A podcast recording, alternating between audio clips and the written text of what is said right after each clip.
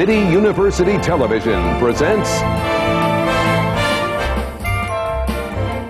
the American Theater Wing Seminars. Working in the Theater.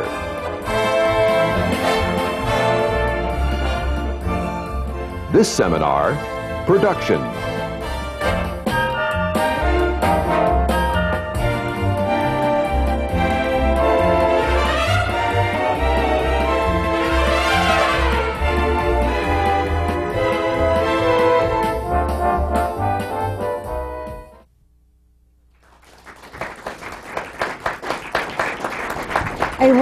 Welcome to the American Theatre Wing's Working in the Theatre seminars, now in their 26th year, coming to you from the new Graduate Center of the City University of New York.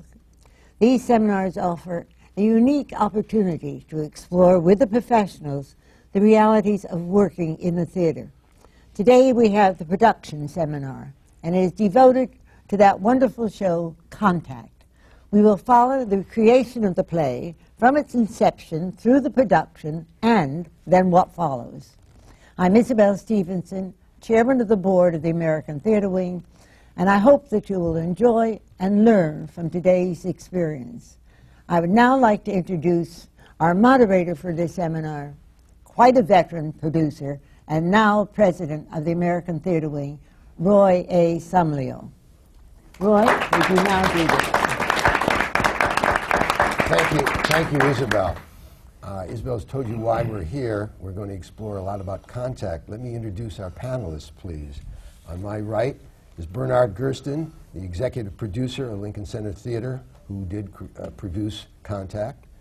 Bernie has had, had um, perhaps three decades of experience in the not-for-profit institutional theater, as well as some commercial uh, exposure and uh, next to him is John Weidman. John Weidman is a playwright. He uh, is credited as the author of Contact. You uh, may have uh, known that he is a collaborator frequently with Stephen Sondheim. Wise Guys is your current effort. Assassins, Pacific Overture. Uh, overtures, please. You did more than one, didn't you? Uh, Susan Stroman is sitting next to me. Susan is the director choreographer of Contact. She's got a wealth of experience on Broadway. Uh, she did Crazy for You. She did uh, Big. She did Peel, Steel Pier. And uh, she was very uh, acclaimed for her work on Oklahoma in uh, London, which never quite got to America. But we're still waiting for it. We're still waiting for it. Next to her is uh, Thomas Cott. Tom is the marketing director and director of special projects for Lincoln Center Theater. And he too has had both commercial and not for profit experience. And Tom is a lecturer and a consultant on theater arts. And on my far right is Andre Bishop, the artistic director of the Lincoln Center Theater. And Andre, if I'm not mistaken, you've probably spent your entire career, professional career, in the uh, institutional theater, the not for profit. Yes. So let me start with you, if I can. Tell us, now we all know that uh, Contact is now, has just set the world on fire with its, its production. And what we really want to know is, how did it really start? What's the very beginning of, of Contact? It started, well, it's so funny to talk about something that has become what you just said and think back to its beginning, which wasn't really all that long ago. I, I don't really remember because I forget everything except what happened this morning. But um, uh, I think, truthfully, I had noticed Susan Stroman for a number of years and had seen a number of her shows.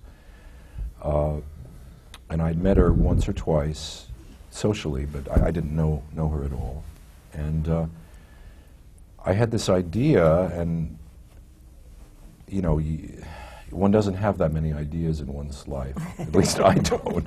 But this was, as it turned out, a good idea. I thought that she, number one, should come to Lincoln Center Theater and enjoy the benefits that this institutional theater that I have worked in all my life can offer, which is a certain ease of production, a, a kind of dignity afforded to the artists who work there, and freedom to create something new and something that she really wanted to do. And I guess I'd felt, perhaps presumptuously, that I was sort of, I, I- felt that she really had the makings of a director, and I thought it would be great to invite her to come to Lincoln Center where we could give her a home and have her create something new, uh, not just for us, but for herself. Uh, so I called her. I had cleared the way with her beloved agent, Flora Roberts, uh, and I called her up and I said, Would you be interested in coming in and talking to me about a show? And she said yes. And I mean, what else could she say? I guess she could have said no. or, but she said yes. And uh, she came in and we talked. And I just said, Look, I think you're really talented. You should be doing your own work. Uh, Lincoln Center Theater can really do such a variety of things for the people who work there. Please come here and do something, whatever you want, whenever you want. Uh, and we had a lovely talk, and I was instantly smitten. And then she went away, and I didn't hear from her for months and months and months. And because I do not have much aggression in me, though I'm working on it, uh, uh, I didn't dare call her because I thought, well, it was a good idea, and we had a nice time, and I know I can, you know, kiss her when I meet her as opposed to shake her hands, but nothing's going to come of this. And then suddenly, one day, she called and she said, well, I've been thinking about your offer, and I do have an idea, and I've called John Weidman, who, whom I had known from when we produced Assassins when, when I was working at Playwrights Horizons, and uh, we would like to come in and talk to you about an idea we have. So they came in, and we talked about this idea that turned out to be uh, the basis of the third piece in the play in the, in the evening called Contact. And uh, it was based on a, loosely based on a short story by Ambrose Bier, Bierce. And, you know, when, when guys like me have meetings with people like them and they recount to you the plot of what they want to do, it always sounds awful. you know, the plot of Hamlet sounds boring. Well, I think it sort of is boring. But, uh, and, but what you do is you, you say, oh, that sounds wonderful, because you believe in the talented people. If people are talented, you know they will make anything good, I think. We never heard this before. Uh, we thought he loved no. I'm only uh, you know, it's, it sounded interesting, but an idea is an idea. And uh, anyway, Getting worse. I, Well, Andre, was it just a one-on-one meeting just between you yeah, and Susan? uh, and then John came in, and but the point is, they wanted to do something, and they were given uh, an opportunity to come there, and they seized it. And uh, so, you know, I said, "Great, this sounds good." And I, I mean, I'm being joking; it, it did sound good. Uh, and they went away, and I, I'm getting anyway. That's how it started. There were workshops and all of that, but it. It started with a phone call, and I sort of wish every play and musical could start with a phone call, and it rarely, if ever, does. Well, Bernie, as the uh, executive producer, obviously uh, you are in continual uh, communication with your associate. How does the uh, producer look to uh, something like this, where an idea is just going to suddenly come to life? Well, the idea was not uh, what came to life. What came to life was the work itself. What was offered was not to do a production, but to do a workshop to investigate an idea in a rehearsal hall. And the miracle, I think, of Contact is the work that took place. The original idea was miraculous. The fulfillment of the idea in the workshop was what was deeply affecting to us. And at the end, uh, what were the dates of the first workshop? February. February. Yeah. February. And um, it's amazing what has, what has taken place in the elapsing, uh, what, 10 months, nine months? Well, nine months, it makes great sense when you think of it that way. Uh, but what happened was the first workshop was of the third work of Contact, which Susan and John will describe in detail, I presume. and uh, after a month's work, after it was only four weeks, wasn't it, or five? First workshop. Uh, the uh, five weeks. Five weeks. And after the five weeks, we came to a run through and we were bowled over and deeply, deeply affected and moved and just couldn't get over it. Well, so it was a miraculous experience. But you must realize that was not a commitment to do a work, it was a commitment to do a workshop. It was a commitment to process, not to production. The commitment to production followed after the process. Well, I think we should identify a workshop because it's a, it's a term that sometimes in the commercial theater has a different connotation. In this case, it was purely a creative experience. So what did you do? You've been given a license to do a workshop. Well, after, uh, after I met with Andre, I actually went right home and I called John Weidman. And I said, You've got to come over because Andre Bishop said if I had an idea, we could do something there. So he came over, and in fact, we, we started right away in meeting once, once a week or sometimes twice a week and trying to develop an idea. And in, in, in fact, I called John because I wanted to do something very contemporary, something that happens in 1999, and, and create a piece for now and for today's audience. And John has a, a very contemporary wit about him and, and dialogue about him. And uh, uh, so he's, and plus John loves dance. And not all together. writers love dance. You'd work together. Uh, Yeah, so I've known John for And you worked together in. Big, Right. Yes. right? Mhm.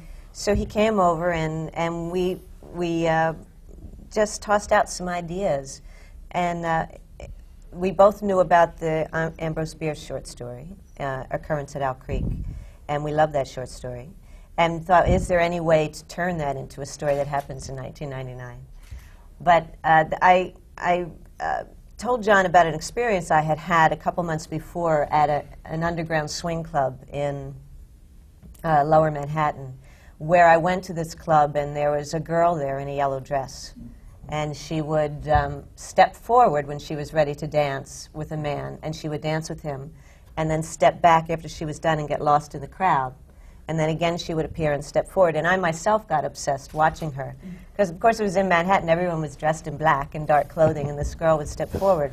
And at the end of the night, probably about 3 in the morning, she disappeared. And then I wondered, you know, at some point she was going to change some man's life, you know.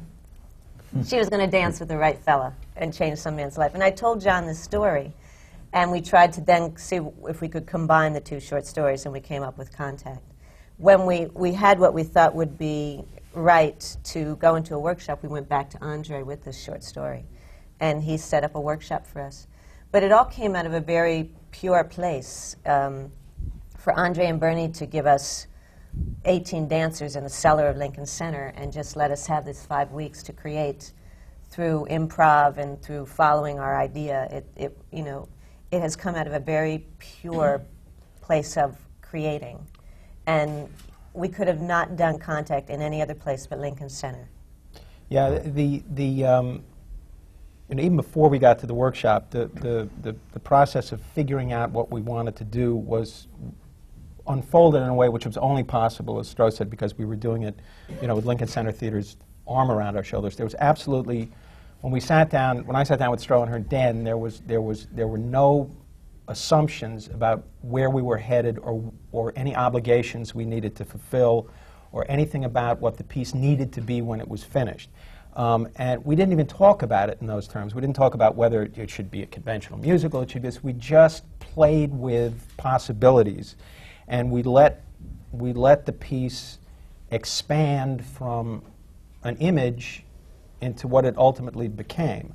Um, you know, ultimately, I mean, along the way, we found ourselves talking about whether or not people should sing, how much should they talk, uh, what was, how, in what way would dance express the story. But it was, it was a, it was a rare and, and entirely satisfying creative experience because it was able to proceed at its own pace and without any requirements that needed to be satisfied along the way. So that, and, and indeed, it wasn't until we were we were pretty much ready to go into the workshop that we sort of stopped and said, you know, this looks like it's going to be about an hour long.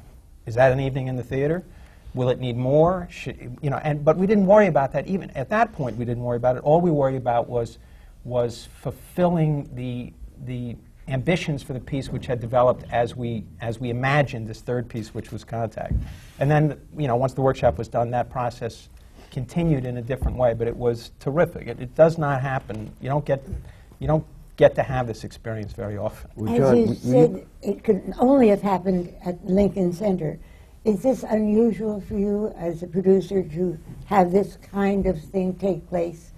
I, th- I think maybe everybody in the world doesn't know what workshops are. All right. I mean, most everybody in the world who's likely to be listening knows what productions are. People decide on the basis of reading or listening or some combination of reading or listening, uh, reading or hearing, or listening to somebody tell a story, or handed, being handed a script, or listening to a bunch of songs, that they're going to do a play, produce a play or a musical. And then the process is very familiar to, to watchers and listeners of this program.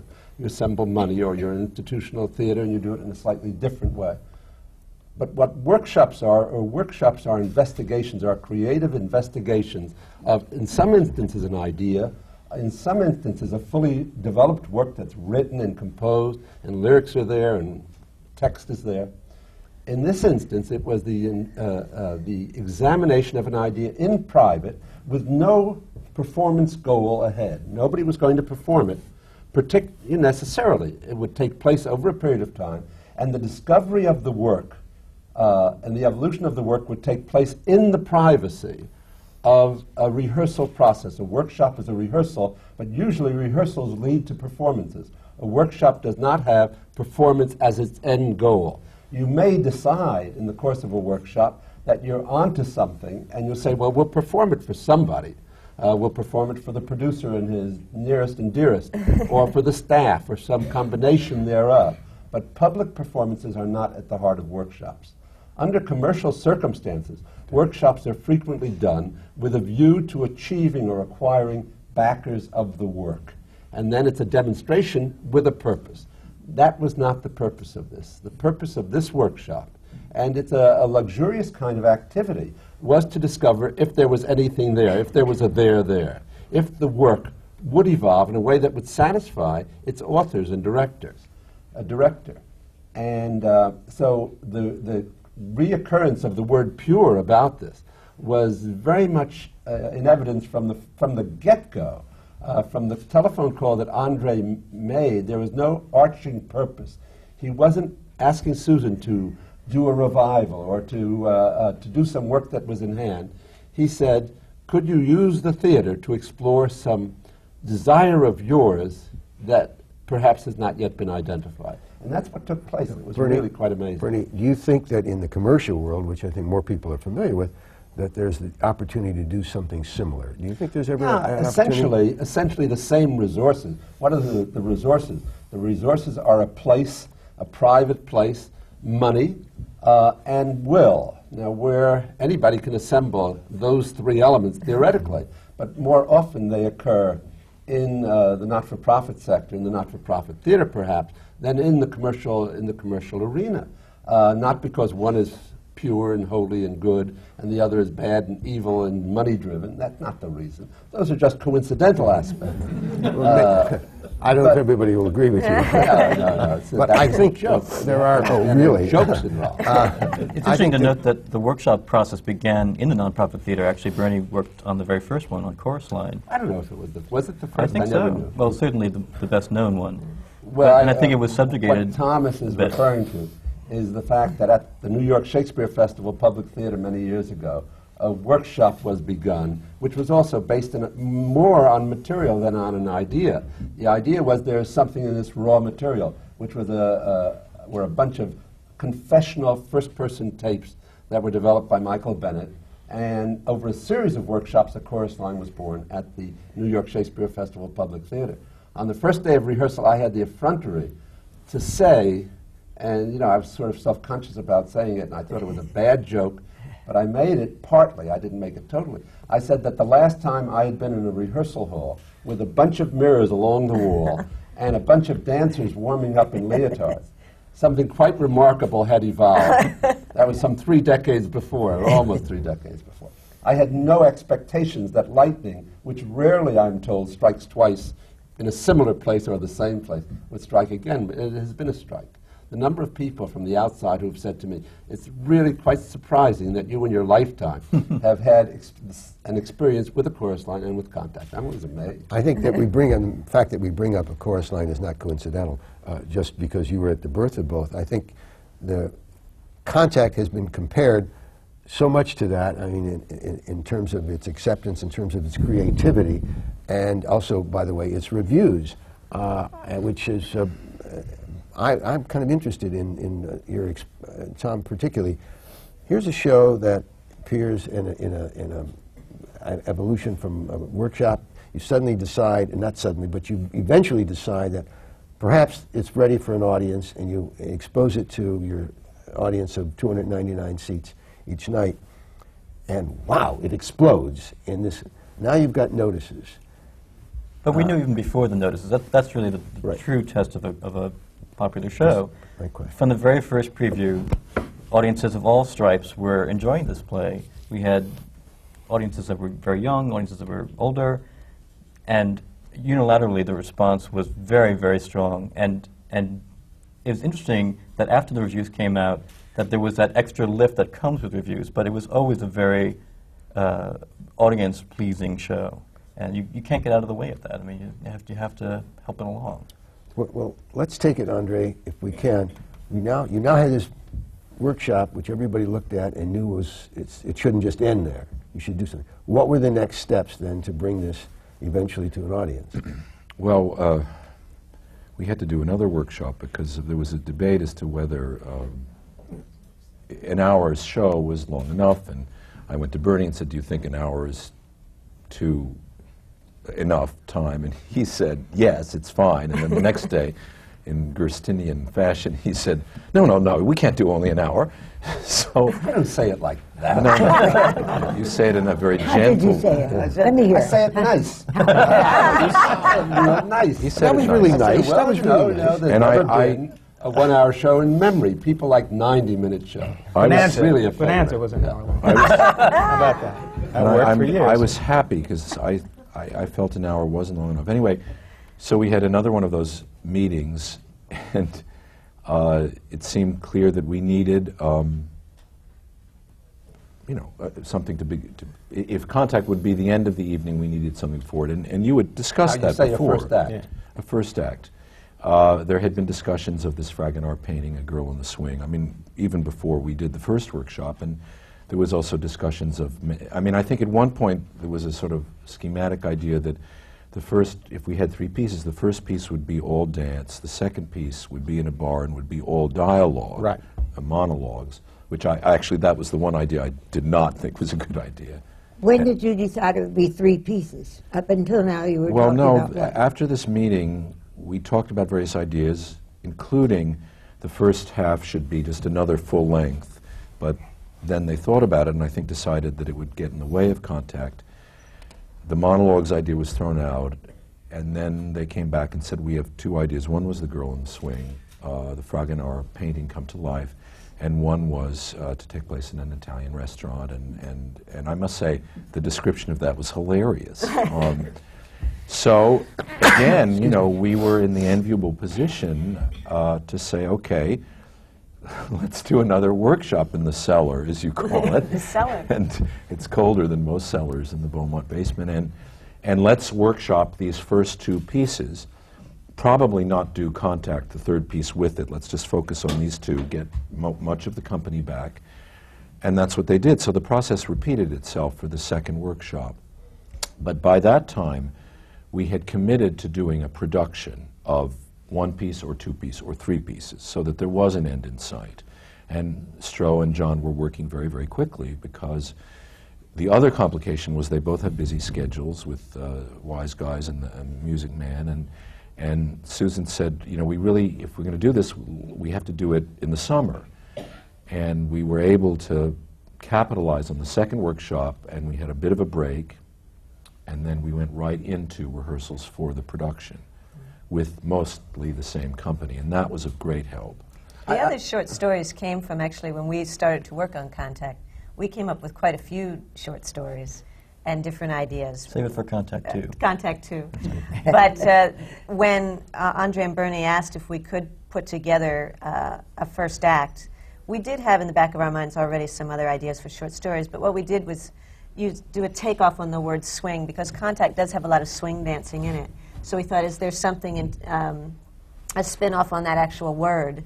We both knew of the Fragonard painting called The Swing. And we thought, wouldn't it be fun to, to do a, a piece of what we really thought Fragonard was thinking about when he painted that picture? And then the second piece was a takeoff on the word swingers, you know, men from 1950s, the, the Rat Pack type. But as we developed that piece, it was clear that it was more important for it to be about the woman and for it to be about the wife.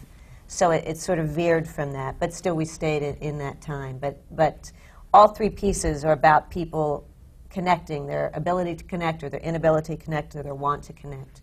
And all three pieces are about fantasy, the first one being a fantasy that is realized fully in real time, and the second one being a daydream fantasy, and the third one being a subconscious fantasy where your subconscious comes out and saves you.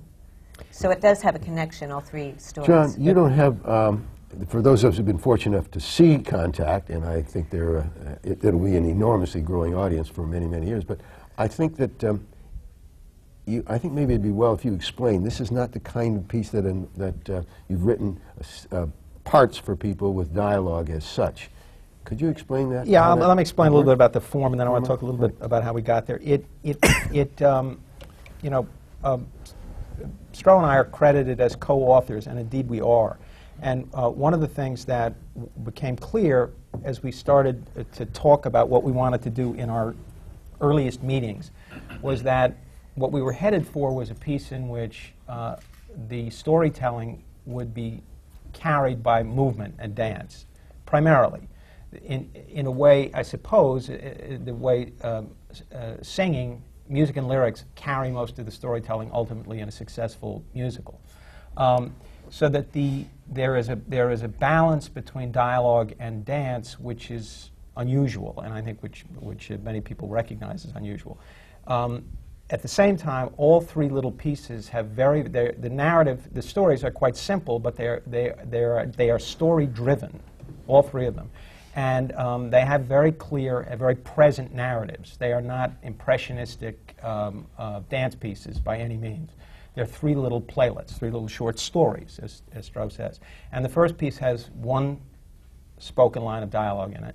The second piece has uh, um, language is much more present than it is uh, in, in the first piece, and in the third piece, uh, that process continues, the balance between uh, between movement and dialogue.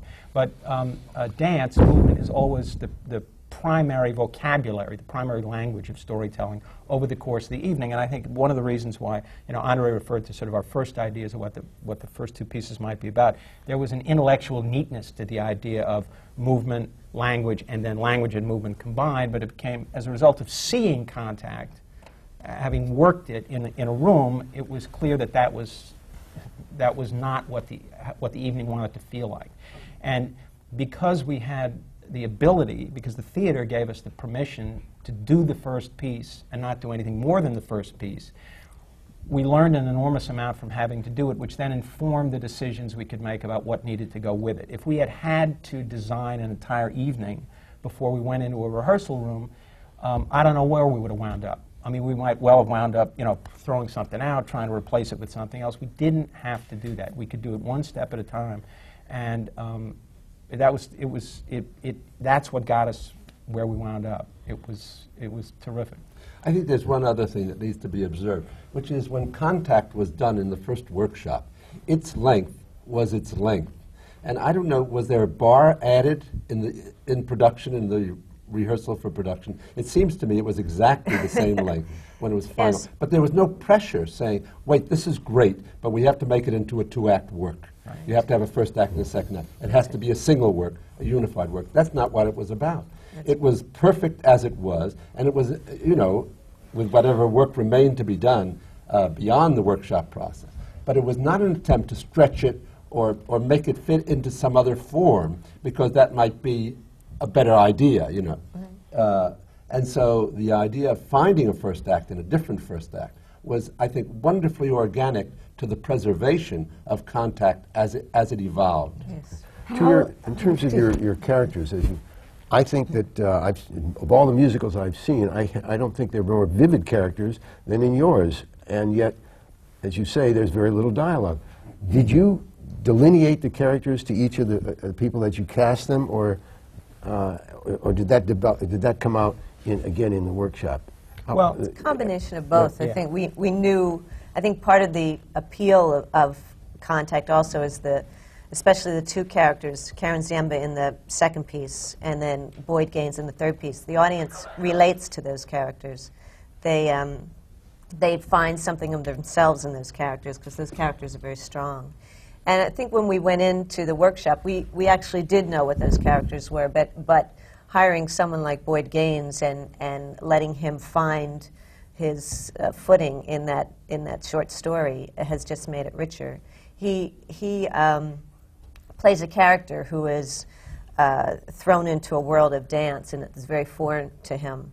And it's about somebody taking a chance in a, in a foreign place. And uh, Boyd Gaines, really, the actor, is being also, not only as that character, is being thrown into a very foreign place with all these dancers.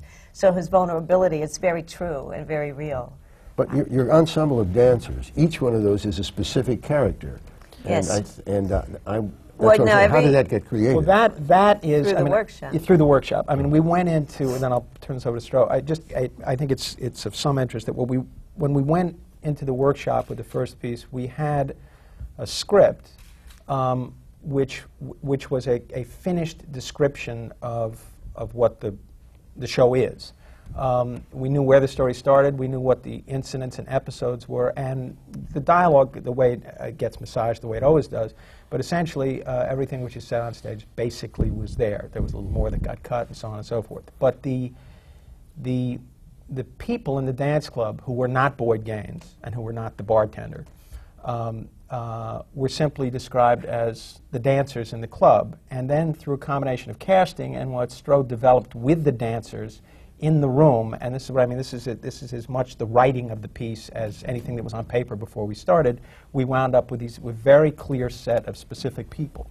Every dancer in Contact in all three s- short stories has a backstory. There is something, a character. Every dancer has a character and a backstory in each story of the evening.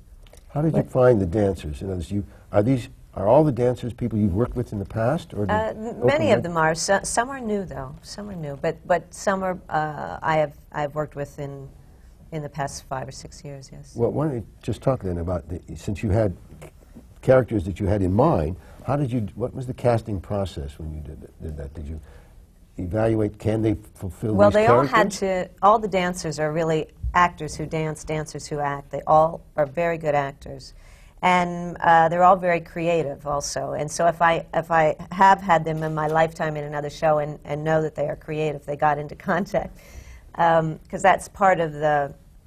It was very stimulating and nurturing, and, and being in that the, a very protective space creatively, and to have all these very creative minds together who all who all dance. You know, it, it was it was thrilling. But they uh, so they were cast with that in mind. Um, they're all very bright, and uh, for example, uh, there are th- three fellas in contact who are obstacles to Boyd Gaines, and they had it was it's. Um, Jack Hayes and Sean Hingston and Robert Wersinger. And they all have, to, all have to be technically very strong, but they all have, have to look very powerful. They have to look like they're a threat to Boyd. So I had to cast three fellas who would look like they would be trouble to Boyd. and uh, yet they had to be technically beautiful dancers at the same time. But that was the, the, the fact that they were threats. That's something that you envisioned in the in the original script, I presume. Well, we had, you know, the, the, the um, I can't remember at what point that idea entered the, the stream of ideas that wound up in the rehearsal room. But it was, that was, that, those are the kind of conversations that we had as we were heading for the workshop. I, I wanted to ask more about the workshop in the form in the in production. How fully developed were the two workshops, and what was the cost of them? And I don't mean in complete dollars, but how do you find out uh, how this, how much this is going to cost, and how much you're going to capitalize it for? The basic cost uh, of a workshop is the peop- are the talented people who are working. And they're paid very, very modest wages for that period of time. And uh, there are minimal props. In the case of contact, there what was required were sturdy um, objects like pool tables and uh, the divan uh, that had to be readily moved and yet extremely stable. So those were among the impediments. And then ultimately, the creation of the swing and its physical requirements were developed in workshop, not at great expense, uh, but just in finding the technical means of doing it. But the cost of the workshops, I think, of both workshops, which were two, fi- a five and a four week period, so it was nine weeks with about 20, 20 22 people being paid in the workshop was some 240, 250 thousand dollars.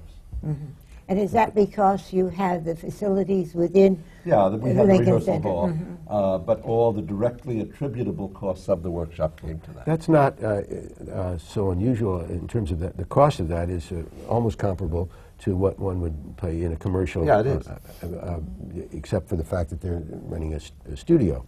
Uh, at what point did the designers come into the mix? I think design plays a very exciting part of the of contact. And uh, when did you bring them into the? Very early on, actually, because um, uh, you know I know that the, the collaboration for me uh, f- for the choreographer with the set designer, with the costume designer, and the lighting design, designer. It, it happens always happens early on for me. Um, because when I choreograph, I, am, I actually imagine things lit and I imagine people dressed. So when I am choreographing, I am choreographing in color, full technicolor at all times. So I do bring them in early, and when we did the first workshop to contact, sort of in the middle of maybe in that third week, I asked Tom Lynch and William Ivey Long and Peter Kaczorowski to come in and watch and, and discuss with me uh, how what they saw and how what they do could support the dance. I should say too that about the first three days of the workshop, all we did do was dance, and we would switch partners, and we would dance more, and we would I would pair people up just to see how they did make contact with one, an- one another, how they connected, what some of them were aggressive with each other, some were gentle with each other, and by just for three days doing improvs of just dancing with one another, we pulled out these characters. How did you figure out what the girl in the yellow dress would wear? Well, I understand that there were many yellow dresses. There were many, There and, still are. and after the show report last night, I think there's going to be That's another one. right. um, because they, the yellow dress has to do many things because uh, the fellas have to lift her, and of course the dress would be too slippery, or the dress would be too long and her heel would go in, in the skirt, or um, the dress would have sparkle and it would actually take the skin off of some of the fellas. So it went through many, many versions. There are nine now, right? Yes, Yeah. there's actually a yellow dress shrine in the basement with some yellow flowers underneath of it. But trying to find the very perfect yellow dress. So it, it has a mystery about it. And, uh, and, and William Ivey Long has put his finger on it. It's a very beautiful dress. And it dances beautifully. A- And Deborah Yates, I just in passing, I, there was never a moment of temperament from her throughout the whole process of putting on these nine different dresses. You know, I mean, it, you know, while she was building her performance. She We're going to sell them in the lobby. From last workshop to opening first preview, how long? Uh, well, it was February, the first workshop, and then uh, June was the Second June was the workshop. second workshop, and then August. preview started in September. Well, Tom, now that you, once you found that you had a show that you were ready to sell to the public, that became that becomes kind of close to your department almost exclusively. Uh, what did you do, and what are your future plans? You, obviously, you can't. S- It's sold out completely. This is a show that no one. We can never get say in. sold out completely. You have to go back to, you argued with Bernie. I never argue with Bernie. um, no, actually, it's interesting. In this show, once again, was a, was a collaboration, um, and the idea for the poster image uh, was the very first thing we started with, and we talked to Stro and John about that, obviously. But even the company itself came up with ideas for the poster, some of which were quite wonderful, um, some of which were rather pornographic, and and uh, and so, but a lot of that thinking about what how to present this evening, because it's actually three different parts, and you try and get a sensibility for the show that represents all three parts, or just do one. Um, actually, the window card, which we have with us today, is two-sided because it has uh, two of the main images, which are um, uh, two of the plays with Karen Ziemba. How do you display a two-sided window card? Uh, well, you know, rotate. At will. well, right. And, and similarly in our advertising, we've been rotating the images so that people will get a sense that there's more than just one idea to this. Well, now you're with a, uh, uh, an institutional theater which has, a, you could say, a membership That's right. of some 50,000. All 50,000 people cannot see your uh, your production in Not- a limited engagement, well, not particularly yet. since they no, I mean in the in the initial announced engagement, they can't see that, and they, obviously, if you have 50,000 membership, that's going to be over 100,000 seats that you have to. No, they only get to buy one ticket. That's the way our right. membership works, yeah. They only Well, a couple has two members. That's you know, right. you- Oh, I, oh, I, that's how you get not- two it's not like a I thought- traditional right, I, I understand how you get two two seats. don't You you? get two members. That's right. What is it? Well, could you tell us now what is the significance of a membership and how that uh, is not the same as a subscription? Right. It's well, in brief, Uh, this theater has always done things a little bit unusually for institutional theater. Um, in, most notably, we run popular shows for as long as they po- possibly can. Um, it would be a shame to run Contact for 12 weeks and then close it because you have to bring another play for a subscription season. Um, so we developed, um, well, now 14 years ago, the membership as an alternative sus- to subscription so that uh, we would have more flexibility and the audience would also have flexibility. Uh, members join for a modest fee, it's now $25, uh, and then they can choose to see or not see whatever we offer them during the year. Um, and they don't see everything that we offer them because we do a lot of shows. So they pick and choose, and some people love musicals, some people don't. So they may have wanted to see Contact in the first instance before the reviews came out or not.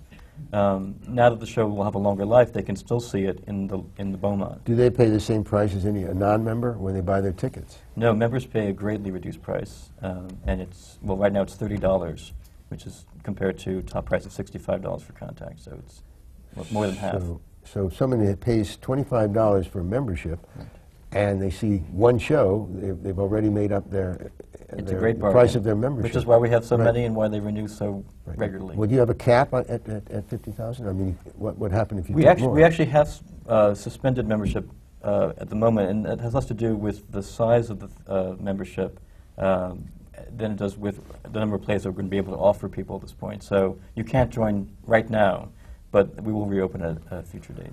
Well, now what about subscription? How does that relate to, how does, you have a subscription? We don't, no. Membership None at all? replaces that. Pardon? Membership replaces that as, as our core audience. And does your membership uh, uh, affect any, uh, both the, the Mitzi Newhouse and the Vivian Beaumont? It does. We, we actually have two categories of membership, uh, one that includes both theaters and one that is a Beaumont-only membership. And uh, what are the prices of those, though? Well, it's 20, $25 is the Beaumont membership and $35 for the full membership. But Ah. both are now closed. Thirty-five dollars for the two. For To, to join for a year. And then all these different members pay $30 a ticket. So it's a great bargain. it is. More contacts. That's right. But uh, the Newhouse, because it's a smaller theater, tends to fill up nicely with members. The Beaumont, because it's three times the size, uh, the members only represent a portion of the audience, so that's a challenge for us as well. I think that now we're talk- we've been talking about institutional theater, and uh, I think more people are familiar perhaps with the commercial theater. I think it'd be interesting to know the, the relationship between the artistic director and the executive producer in, in, in how you function and uh, in, in an institutional theater. Uh, most of the institutional theaters have this paired structure, and uh, actually, uh, it's, it's somewhat misleading to say that the executive producer is the producer and the artistic director is artistic, you know, and has his head in some, or has her or his head in the clouds, and is not into practical matters. We uh, we bill ourselves. Uh, it says that Lincoln Center Theater is under the direction of Andre Bishop and Bernard Gersten. Andre is responsible for the core artistic decisions. He is the, uh, the, the person responsible for repertory and artists. It's like an A&R person. Uh, nobody says A&R, but it is A&R. Uh, and um, the responsibilities of the administration, marketing, fundraising, uh, and financing of the theater are, the, uh, pri- are primarily my uh, responsibility. But the entire theater is jointly, uh, jointly uh, owned and operated, uh, not owned, but uh, operated uh, by Andre and me. And uh, we've had a very, uh, I think, satisfying, rewarding, uh, peaceful. And uh, you say that. What does he say? I don't know what he'll say. This is my view. Relationship over what now? Ten years. Nine. What happens? How does it all come about? When you just mentioned the marketing, fundraising, development, uh, where did, l- l- take it from the top of how does this happen? You have a meeting, you've got a show. What, where do we go from here? What Where does happen? Tom come in? Where does your advertising come in? Well, our offices are strung along a, a, a very long hallway, and all the offices give off. And so what you do is you walk up and down the hallway, and you And- kind and of, whoever uh, is there, you whoever's pick there, you, you talk to, This and eventually it works out. This is actually how it Sometimes works they're not all there, so you have to do it all by yourself. sort of, yeah, on Saturdays and sometimes on Sundays. uh, but, but the reality is that institutional theaters are set up not for individual shows. They're set up as institutions. They have a program of work. They operate 52 weeks of, a year. And what we all attempt to do is balance uh, what uh, some people sometimes refer to as the four elements without which you can't have a theater, which is the place where the theater takes place, the money that provides the fuel on which the theater runs, the artists who people the theater, and, uh, and what am I missing? What's and the the audience. and the audience. Of them. That, those are the four uh, core elements of the theater. They're, and they redivide. All we do is re- each theater, both commercial and non-commercial, reorganizes and replans for these four elements in a different way. That's all we do. Uh, if you're a commercial producer, you do it on a one production at a time basis. You decide to produce a play, and so you, you bring together those four elements for that one play. If anybody here wants to produce a play today, let me advise you it's very difficult to get a theater. and it's hard to do a play without a theater unless you're doing, I think, much ado about nothing. I think is being done at the bus terminal today. I read about that in the New York Times. You know, it's an on-site specific, uh, site-specific production. But if you want a theater, it's a bad time to be a producer. On the other hand, if you have an institutional theater, you sometimes have a 25-year lease. And we have five more years on our lease. At, we go to 2005. So we have two theaters, actually, till 2005, and then we could renew it for another 25 years at, I think, the same rent, which is only a dollar. That's a very favorable rent. Uh, so... Have you asked for a reduction? institutional theater... Right. Have you asked for a reduction? No. Uh, We're rent control. But you have to, th- despite the fact that you plan for your whole year and, and you have all of your plans there, you have to treat each production Individually. as a separate piece. So this is a production Within, ju- within the whole thing. But if you, t- you take one production, and I'd like to know step by step of how it came to. But we did that. I, No, Andre, no, Andre Andre made a phone did the call. creative part In the and the beginning. I mean, it's like. God. No, I, I got all I'm of that. saying it's too dark out here. I'm going to start creation going. What want to happened know in the, the- when in did the the, process? advertising come in, Yes, and, and what kind of When Andre walked down the hall and said, we better do some advertising. All something right. like that. But But in actually, Isabelle, you know, the, the thing is, bec- at Lincoln Center, John and I were brought in to the advertising with Tom and, and discussed the logo, and, and Tom was fabulous, and Andre and Bernie were about collaborating with the people who actually created the show. You don't do that in the commercial theater. You know, there's something that's been, that's been said here. It all sounds very storybook. And I, uh, those of us who've been through uh, the pain of really creating musicals, uh, and I won't put a label on your show, we'll talk about that. But any, sh- any kind of show, it doesn't really quite go as rosy as this. I- I- Is that really true? That, is that what happened? Let's talk about the first screaming time? fits. Let's do that part. But it sounds No, like. but it has to do with the collaboration and, and the fact that, because in the commercial theater, you aren't you, you create something and then other people come into it and take it someplace else. And, and in fact, right down to the poster, they collaborated. And um, and in every step, they make a phone call saying, you know, we we want to do a commercial or we want to do this. What do you think? It's not. It, it's all about collaborating with the people who created it, and, and that's what makes it different. Are you ever brought into the cost of it? Well, we would like this commercial, or we would like this poster, but it would cost X number of dollars more. Uh, in, in a small way, yes, in a small way. But uh, were there, were there seriously, were there no barbs in this? That is this so untraditional in terms of its creation? You know, uh, honestly, uh, it, there weren't. It, it, uh, you know, we have been been through the wars. I mean, I have. I've been through the wars and and come up smelling and come up smelling like a rose, and I've been through the wars and. And, and, not come up smelling, and not come up, absolutely. Come up smelling. You know, they come up smelling. Uh, you know, but in you know the the, the uh, in either case the process was was similar. In this case, um, uh, it uh, storybook is uh, I, don't- I wouldn't want to put that that label on it, but it was a I believe that that the the the the show evolved and was created in as in as smooth and satisfying a manner from Andre's first phone call to opening night as as the the experience for me was one I don't expect to have again in, in exactly this way. Plus, you know, the way that the dancers are treated with great respect at Lincoln Center from everyone in that building. And they're, so they, if you're treated with respect and, and, and ha- feel this dignity, you just create more. And you feel a, a freedom, a sense of freedom to make you even create more. And uh, I know that for them, a lot of them, it's the first time they've really felt that freedom. There may be a lesson here for all commercial producers, for all actually institutional theaters.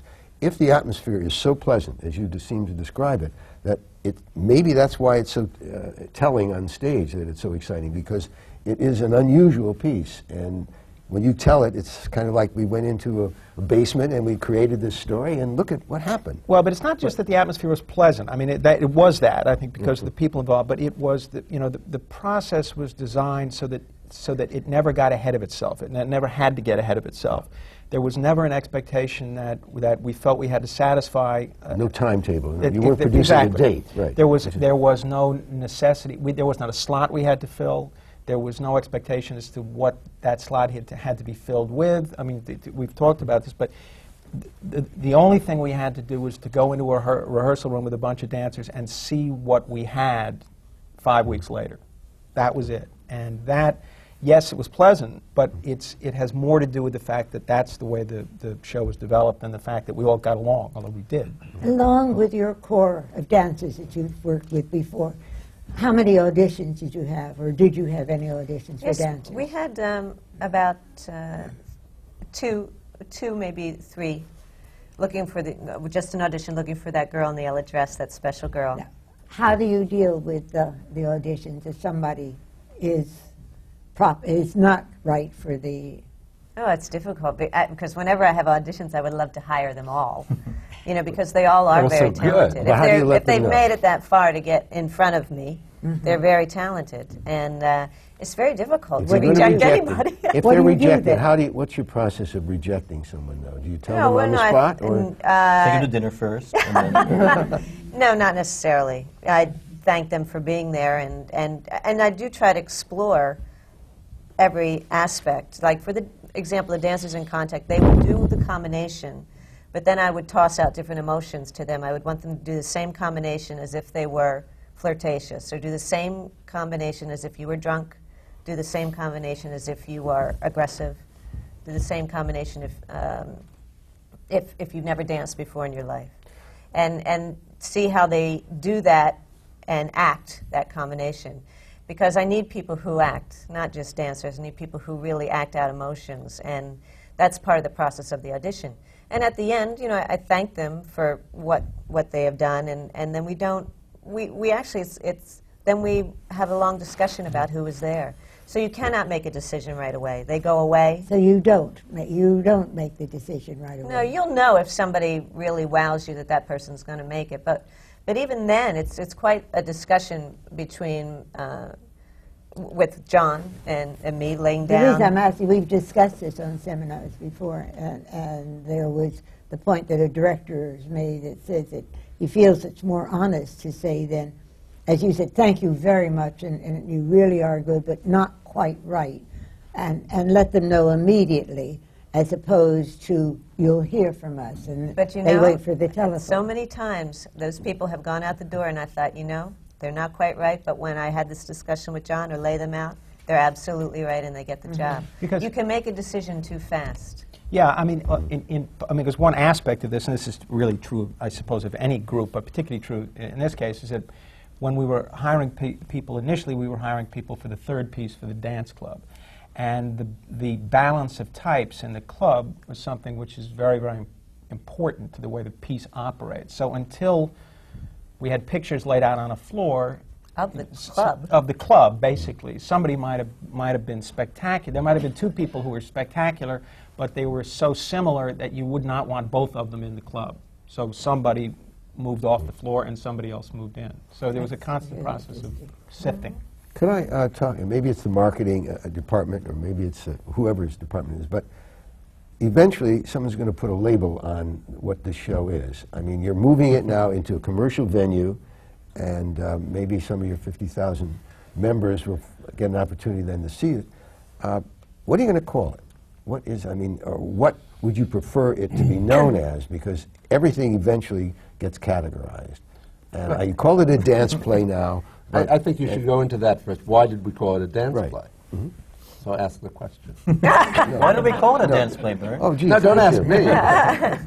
Well, I I noticed also in your billing that you've changed from, uh, sometimes you are uh, co-authors, and sometimes you're the author and you're the director choreographer, but I see it's written by the two of you. Yeah. It was always, So- it was always by Susan Stroman and John Yeah. Weidman right. That's always at the top. And then there's other credits. They, Th- then Separately specifically what they do, which I think is um, uh, unique in itself. That's unique in itself, but it's very obviously it's very revealing to exactly what this show is. But uh, all right, what is the what is the answer to the question? Well, can I? Why can is s- it a dance? Let me answer. Let me answer one way first, and then I'll turn it over to Tom. I mean, because I've been asked this question too, and I- again, uh, you know, when when Star and I went to work, we simply sat in a room and looked at the tools we had and see and and put them together to see what we would wind up with.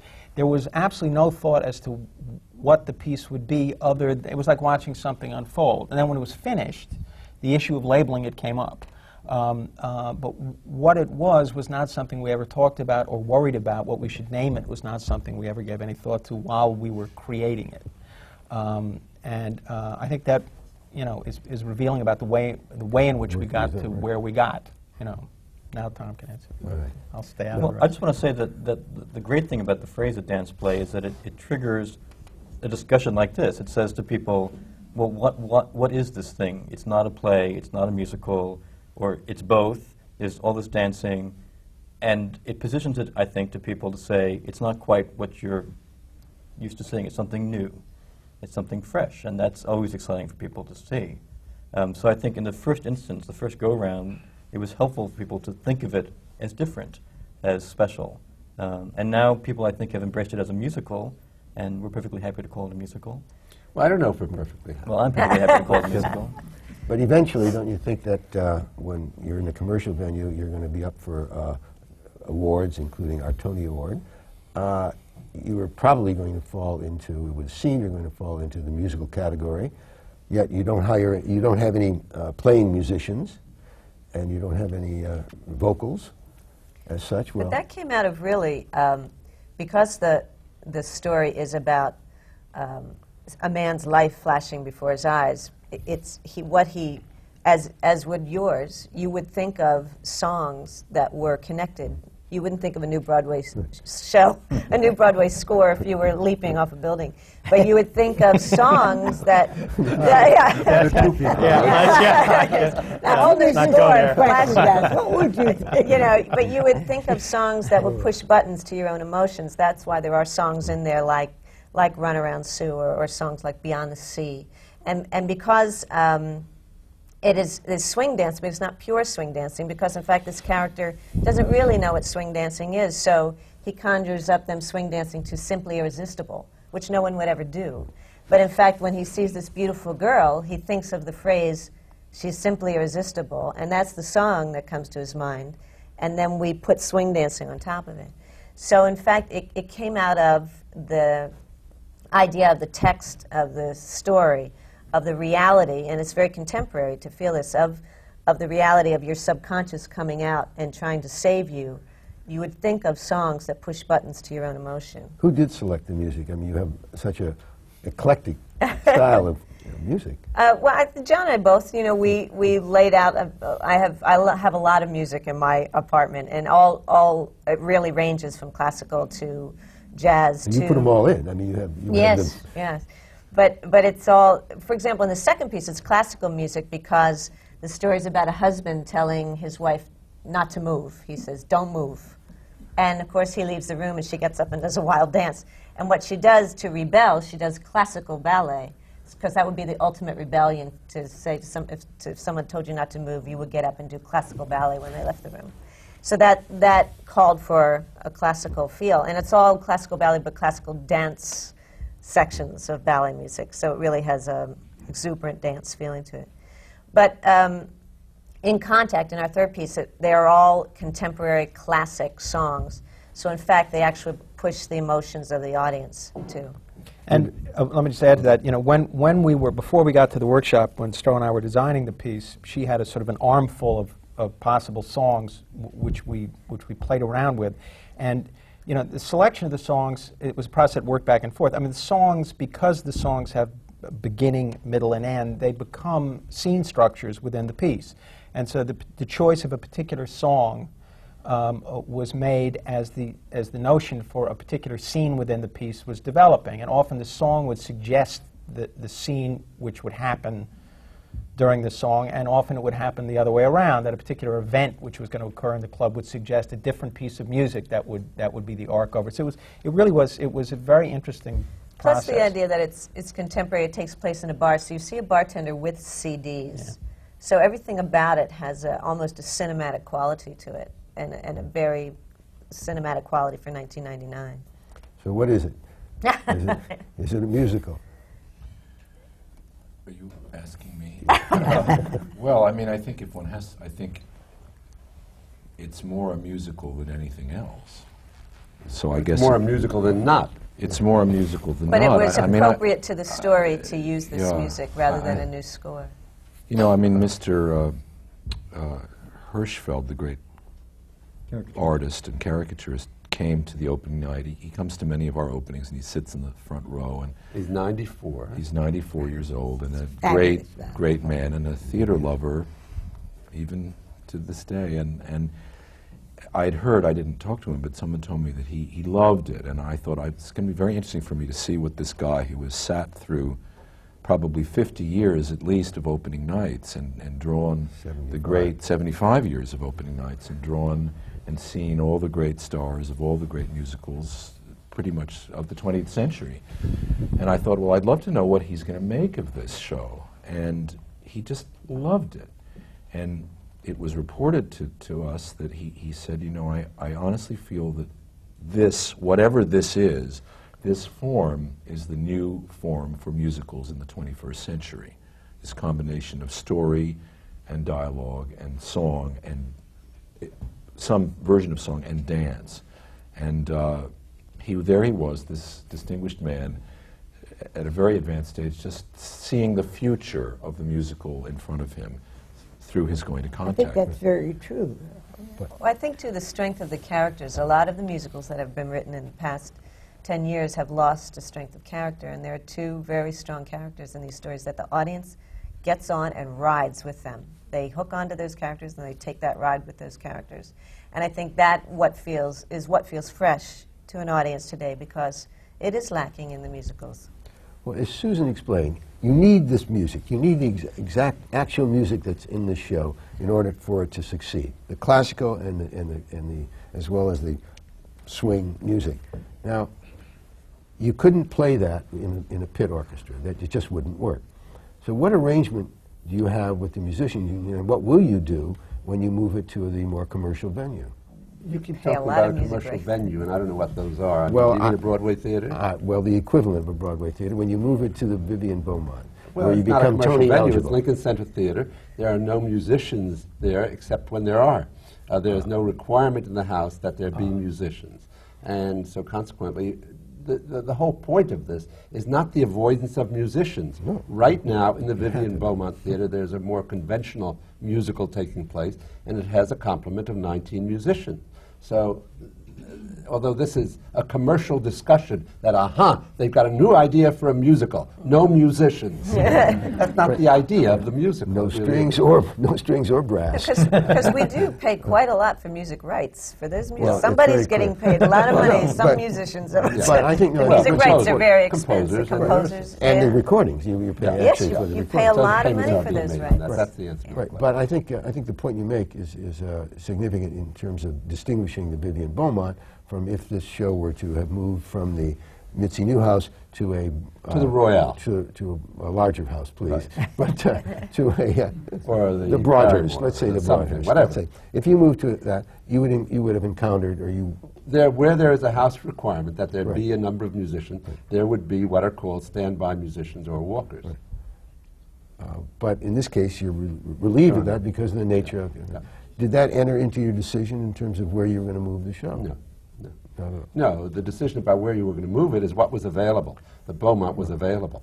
I, I get And a it was very desirable, by the way. but now we get a sense that perhaps money isn't as critical to, to the institutional oh, boy. theater. and I don't think that's true. Money is extraordinary. I know. I, so I think maybe y- y- you could develop that a little bit because it sounds like you work in, in luxury, and, and the commercial theater people are looking at that, at contact, and they only wish they could have done it, but the in- instant excuse is not that we didn't assemble the talent, or not that we didn't, we're, we're not that creative ourselves, but, well, they're subsidized, and they don't have these problems, and I think it'd be They're well... not, they're not subsidized. I mean, that's the silliest thing I've ever heard. They're subsidized. It's such a passive act. Right. Just why doesn't everybody get subsidized? it sounds like a really good thing to do. What you do is you raise money. I mean, you subsidize yourself. You raise money To subsidize your production. Well, you do- the mm, theater the is theater. self-subsidized by the money that it raises. It's not that complex. All of the art apparatus, the art structure, the art infrastructure, the artistic organizations of New York and of the United States and of the world are subsidized. Some of them are subsidized principally by government. Some of them are subsidized by very, very wealthy individuals. Some of them are subsidized by, again, the four categories, these are the other four categories, of those who provide funds, which is government, individuals, foundations, and corporations. Those are the only four sources. Some of us have been looking for a fifth source for years, but meanwhile we're making do with the four sources. The only difference between the commercial theater and the institutional theater, that which is not for profit, is that the commercial theater raises money, which is subsidy, which is investment capital, for one show, and either it returns that capital if it succeeds, or it loses that capital if it fails. Well, we plan not to fail artistically, but to fail uh, economically, and therefore we raise the money that we need to operate our theater and to do a number of plays, and every so often we, the tables are turned on us, and there is a play that is viable and earns more money than it spends. Most of our plays cost more than they earn. And it's very simple in the theater. When plays cost more than they earn, they require a subsidy. When they earn more than they cost, they throw off an excess of profit. And what do you do with that? I- I- You spend it on the future years or on this year or on more plays. It's invested. Nobody goes on a vacation to the, uh, uh, to the South Seas as a rel- result of it. In other words, what happens is the money that a not-for-profit theater does earn in excess of its, its costs either builds up an endowment or endows future years. It's reinvested. I pays think off a that you leave out, uh, I mean, it's a very I pat, left anything there's out. a very pat explanation, uh, Bernie, but I think that uh, in the commercial theater, they are totally dependent upon ticket sales, and in the, in the case of... No, they're not totally dependent on it. They're totally dependent in on order to ticket survive. sales and capitalization. Well, once, once You they've can't expended have one capital, without the other. Right, well, once the capital is expended, they are then Yes, at the mercy. And in the institutional theater, because you're doing the kind of product you're doing, you anticipate the economic failure, as you Right. say, so you can keep the show running, whereas in the commercial theater, uh, unless they get further subsidy, if you It's will. more simply stated than the reality, but okay. But that's what I think they can concentrate too on the art and the artists. It's Lincoln Center is the closest thing we have to the Royal National Theatre in London. I've been very lucky to have been asked to work there last year with Trevor Nunn on Oklahoma, and it's that same sort of nurturing, all about the artist, all about the dancer, all about the actor, to make them feel comfortable and not to make it feel uh, like you have to have an ultimate goal. Just to let you do the work in the cellar of Lincoln Center in the cellar of the National Theatre, and that that helps the artist create. It's, it's more about for the art of the theater. Uh, wouldn't it be wonderful if uh, all the all the theater could be created exactly under this formula, where you are you plan for financial, uh, economic uh, failure? I think that would be a, if everybody, if all, maybe we'd We have should more all move to productions. London. Yes. but maybe we'd have more productions if they could be uh, based Well, on we that. couldn't have more production. Everything is filled. They're scheduled. Well, that's because they're waiting for the I audience think to the buy tickets. for it. coexistence is very interesting. The coexistence of the two sectors is interesting. And the interplay between them is very interesting. And this is a relatively recent phenomenon. I mean, it's some 40 years old. It's only for the last 40 years. I mean, right at this point, it's interesting to look at 100 years of American or New York theater. In the last 40 years, which is only 40% of the century, there has been the not-for-profit theater. It hasn't done in the for-profit theater. The for-profit theater is flourishing. In fact, all they're doing now is regretting that they tore down the theaters they tore down in the uh, 20 years before the last 40 years, you know. Well, it is cyclical, and I think we're now at, at, at as our I, I think as, Or art- maybe it'll get better. as articulate as this whole panel is, we still have to stop, and there are still some more questions that I want to ask, and you have to begin churning here because there are lots of things that you haven't explored. It doesn't seem possible. You've been so open about everything, but there's still more that I want to know. Couldn't think of And what to hide. I do, but we have to wait right now because we're going to stop and take a break, take a deep breath, stand up, and come back right immediately again so we can continue this discussion on the production, the team that made possible contact, and it's an exciting team, truly. So please just take a deep breath and come right back, and we'll start all over. You just get up and stretch? Yes, you can take off your mic and do it.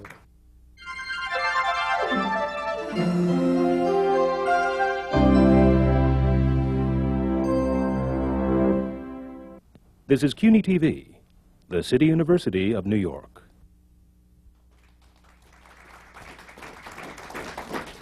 Welcome back to the American Theatre Wing seminar on working in the theater. Before we return to these wonderfully knowledgeable panelists, I would like to point out to you that the Wing is more than a sponsor of seminars, more than our famous Tony Awards, which is given for excellence in the theater. We are an organization whose year-round programs are dedicated to serving the theater and the community with the goal of developing new audiences. And to achieve that goal, we have we created audience development programs for students, like our Introduction to Broadway program, which began seven years ago and has enabled almost 80,000 New York City high school students to attend a Broadway show. And for many of them, for the very first time. And through our theater and school programs, theater professionals like these in our seminars and uh, the panels go directly into classrooms to work with and talk to students about working in the theater. In addition, we have our hospital program, which dates back to World War II and our legendary stage door canteens. And today's version of the program brings talent from Broadway, off Broadway, and the cabaret world to entertain patients in hospitals, senior day and nursing facilities, and service organizations, and AIDS care, and child care and hospital facilities in the New York area. They bring the magic of theater to those who cannot get to the theater themselves. We are proud of the work we do and are delighted with the wonderful working relationship we have with the theatrical community. I am grateful to our members and everyone who makes possible all that the American Theater Wing does. And so, now let's get back to our seminar on the production. And Roy Somlyo, president of the American Theater Wing, will moderate this and will bring out all the questions that haven't yet been answered on what it is to produce that show called Contact. Roy, will you now start this? Thank you, Isabel. We've been talking about contact, so let's find out how did it get its name and what does it mean? So who wants to who wants to address it? Well, who I named think it? it's a, um, well, John and I both, we did toss around different names. Ultimately, the evening is about people making contact and, and um, about connection. And uh, it just seemed to be uh, what the show was about ultimately. And it has a clean sound, it looks good. You know, we, we did toss around some other names, but in fact, like it has an immediate. Like what? Like connection? I mean, Well, I don't remember. connection. I don't know. I don't word. remember, I don't remember. Because we, we actually right at, in the middle of the workshop, we started calling it contact, the first workshop, and uh, it it just has an immediacy to it, you know, and and uh, it has a visual. It sums up a visual. Well, it fits. And is it, is it a short form of contact dancing? Contact dancing, yes, because swing dancing. It's because the dancing is contact dancing. It's about making contact also. The dance It's in it. metaphoric. Yes, because in each in three, all even the um, second piece, although it's not swing dancing, it's classical ballet. It's about uh, Karen Ziemba, Ziemba making contact with the head waiter. That's when she's happiest, when she's connecting, being lifted. So it's when they make contact that she's happiest. Oh, oh, it should be said that when we met with Andre early on, Andre said, "Well, you're not going to call it that, though, are you?" Immediately said, "No, no, no, no, no, no, no." no." And it was only as the piece evolved that it just it seemed to be it was as if we'd given our child a temporary name, and suddenly it was. That's like you the know, Chinese idea. Ch- Chinese ha- give their children milk milk names until they find out what the character of the kid is, and then they give the, I think uh, this the is full the same name. idea. Did, you, did you have an alternate title in mind at any time? Uh, South Pacific. no, I, no, I have this theory now that all good shows, it's of course ludicrous theory, begin with C. the word C, carousel, chorus line, Cabaret. cabaret, contact, and all the shows we're doing this season that I know of so far. We'll have C in their Um, title. We're doing a new musical called Marie Christine and the Time of the Cuckoo. Uh, but uh, no, I think it's like, you know, I mean, I don't mean to, not only old stories, old titles, I mean, the title Oklahoma in its day, which I understand was a se- Oklahoma, isn't it? it was a second title. Originally, the show was called Away We Go. And I'm sure if someone said, well, we want to call our show Oklahoma, and that was before they added an exclamation point, well, it's after the fact the title seems appropriate. And I think Contact in the middle, you know, but once the show was done, Contact actually seemed like the perfect title for the whole evening and for the penultimate piece. I would like to go public now with my theory of names. Please. Somebody has to say, well, Bernie, what is your What theory is of names?" My theory of names is that names tend to act like shrink wrap around that which they are the name of. And I learned this some time back, and I learned it, first of all, in relationship to an individual. Adolf was always a very, very bad name for me when I was a kid, until I met Adolf Green. And then the name Adolf shrunk wrapped, sh- shrunk wrapped around Adolf Green and supplanted Adolf Hitler for me. And Adolf became a perfectly lovely name. The next experience was with a show called Here, which was the first show we did down at the Public Theater. And these guys came in with very long hair and curly hair and said, The name of this show is Hair. I said, Hair? That's a terrible name for a show. Nobody will ever come to see a show called Hair. It's too dumb a name. And, well, I didn't prevail. and gradually that name shrunk around the show hair. And hair is something that grows out of your head, uh, was as nothing compared to the show hair. And uh, did I have another example? Those were two very significant examples of how names form around shows. Contact has changed, has altered in meaning to us, those of us who say contact a great number of times every day now. And it's, it now is the name of a wonderful evening in the theater, whether it's a musical or a dance play. Uh, and that's what contact means. And contact will increasingly uh, shrink around this show until contact will mean the show. And it's irrelevant what former associations you have with the word contact or what it formerly meant to you. My idea for the poster originally was a photograph of Amelia Earhart standing in front of her airplane with her hands on the propeller, and then the title would say contact, and everybody would know what the show was about. I'm, I'm glad you didn't prevail. Could I think, I don't know uh, who said it or where I saw it, but you, it was contact and not contact as well, which I thought was so very. In one of your places, it, Well, I it's a think- I think it's the- about the- the connection and the- and, and the ability not to and the ability to, that- yes, which yes. is the dramatic part of it as Because well. even in the first short story, which we haven't spoken much about, it's uh, the Fragonard painting on the swing. It's most exciting when they make contact on the swing, when when the uh, girl on the swing and the servant get on the swing together and make contact. That's when the, this Mm-hmm. story really soars. Well, you could have called it Whoopi. yes, they do that too on the swing. Yeah. could we could we get it uh, back to uh, a little bit of the basics of, of producing the show? Now you've got this successful show. It's at the Mitzi Newhouse Theater, and you have to close it because you've got other plans. Another C show coming in. Uh, uh, another show called Connection, maybe. right. Cuckoo. Cuckoo. Well, cuckoo.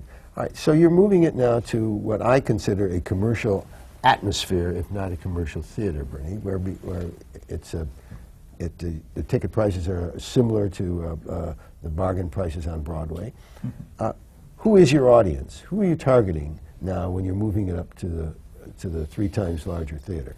Well, What's, what's great about the show is that it has an almost limitless theater audience because it communicates through, mostly through dance, as we said, and so there's not the same language barriers. So people who are not strong in English, for example, would enjoy the show greatly. Uh, musicals tend to have broader audiences than plays generally, so we're going after everybody, and, and I think uh, you'll, you'll, you'll see a, a, a great variety of people in, in the house. All right, but a But show the, opens. the interesting thing about the audience is the range of ages that respond so positively. So that if uh, indeed uh, Alice uh, Hirschfeld is at the furthest extreme of great, great enthusiasts, there are also kids who are coming to the show and really going for it in a big way. Well, now how do you do this? You've opened a show that uh, will not have an, uh, tickets available to the general public uh, and for six months. Well, we're selling now, though. But you're selling. How do you maintain the interest from the, the, the people? You're only only 300 people a night are able to see the show. Word of mouth is so critical. Uh, 30,000 people will see the show, uh, which is uh, con- considerably less than it would be if you if you were in a upstairs now. Uh, how are you going to maintain that enthusiasm to get the ticket sales so that you can run the 14 years that this looks like it's destined to run? They've put John and I out on the street with flyers. yeah, so we're actually. We're Yeah, going but you on have to top of maintain- television Yes, shows like this. Yeah. But no, you We're have to sending one maintain dollar to every person in the Manhattan Right. zip codes. But no, if someone can't uh, come see your show Right. for six months, how do you maintain their interest in it? Well, we'll do, we're doing a number of different things. We're obviously doing a lot of print advertising, which some people have already begun to see. Uh, we're planning a television campaign. We'll do direct mail. Uh, it's ways of sampling the show before you see it, uh, radio campaign, and uh, the reviews and feature stories that continue to come out about the show. There was another review that came out this morning, so it, it's a continual process. But uh, my concern is that you get people so excited about wanting to see a show and they can't really get a ticket for to see it for another six months. But And you have that's, uh, when can you get a ticket for The Lion King, which you've been running uh, a year and a half? When's the first available ticket for? well, I think they're probably they've had those that, that two years of It's not, but it's not dissimilar. You couldn't get them. People know it. The ticket becomes more valuable when you can't get it. you value it more, or you have to wait for that fulfillment of the pleasure of seeing the show. But you they look have forward to it. 1,500 You get to look forward to it for Well, a you're longer right. period You're, of time. you're absolutely That's right. really Except good. they have you're right. Except they have 1,500 salespeople out every night, and you only have 299. Yeah, but we got the creme de la creme. We're going to have to come back when you're at the Beaumont and do much more of this, because apparently we have run out of time. Oh. And so I have to say thank you so much. And there is so much more that I know that you can give us, and so much more that I would like to ask you. But I have to just start with this is the American Theater Wing Seminar on working in the theater, and the production team of Contact has been with us and is with us, and been so wonderfully, wonderfully grateful we are to you for giving us your time and your energy and explanation of how Contact came apart. Thank you so much for being here.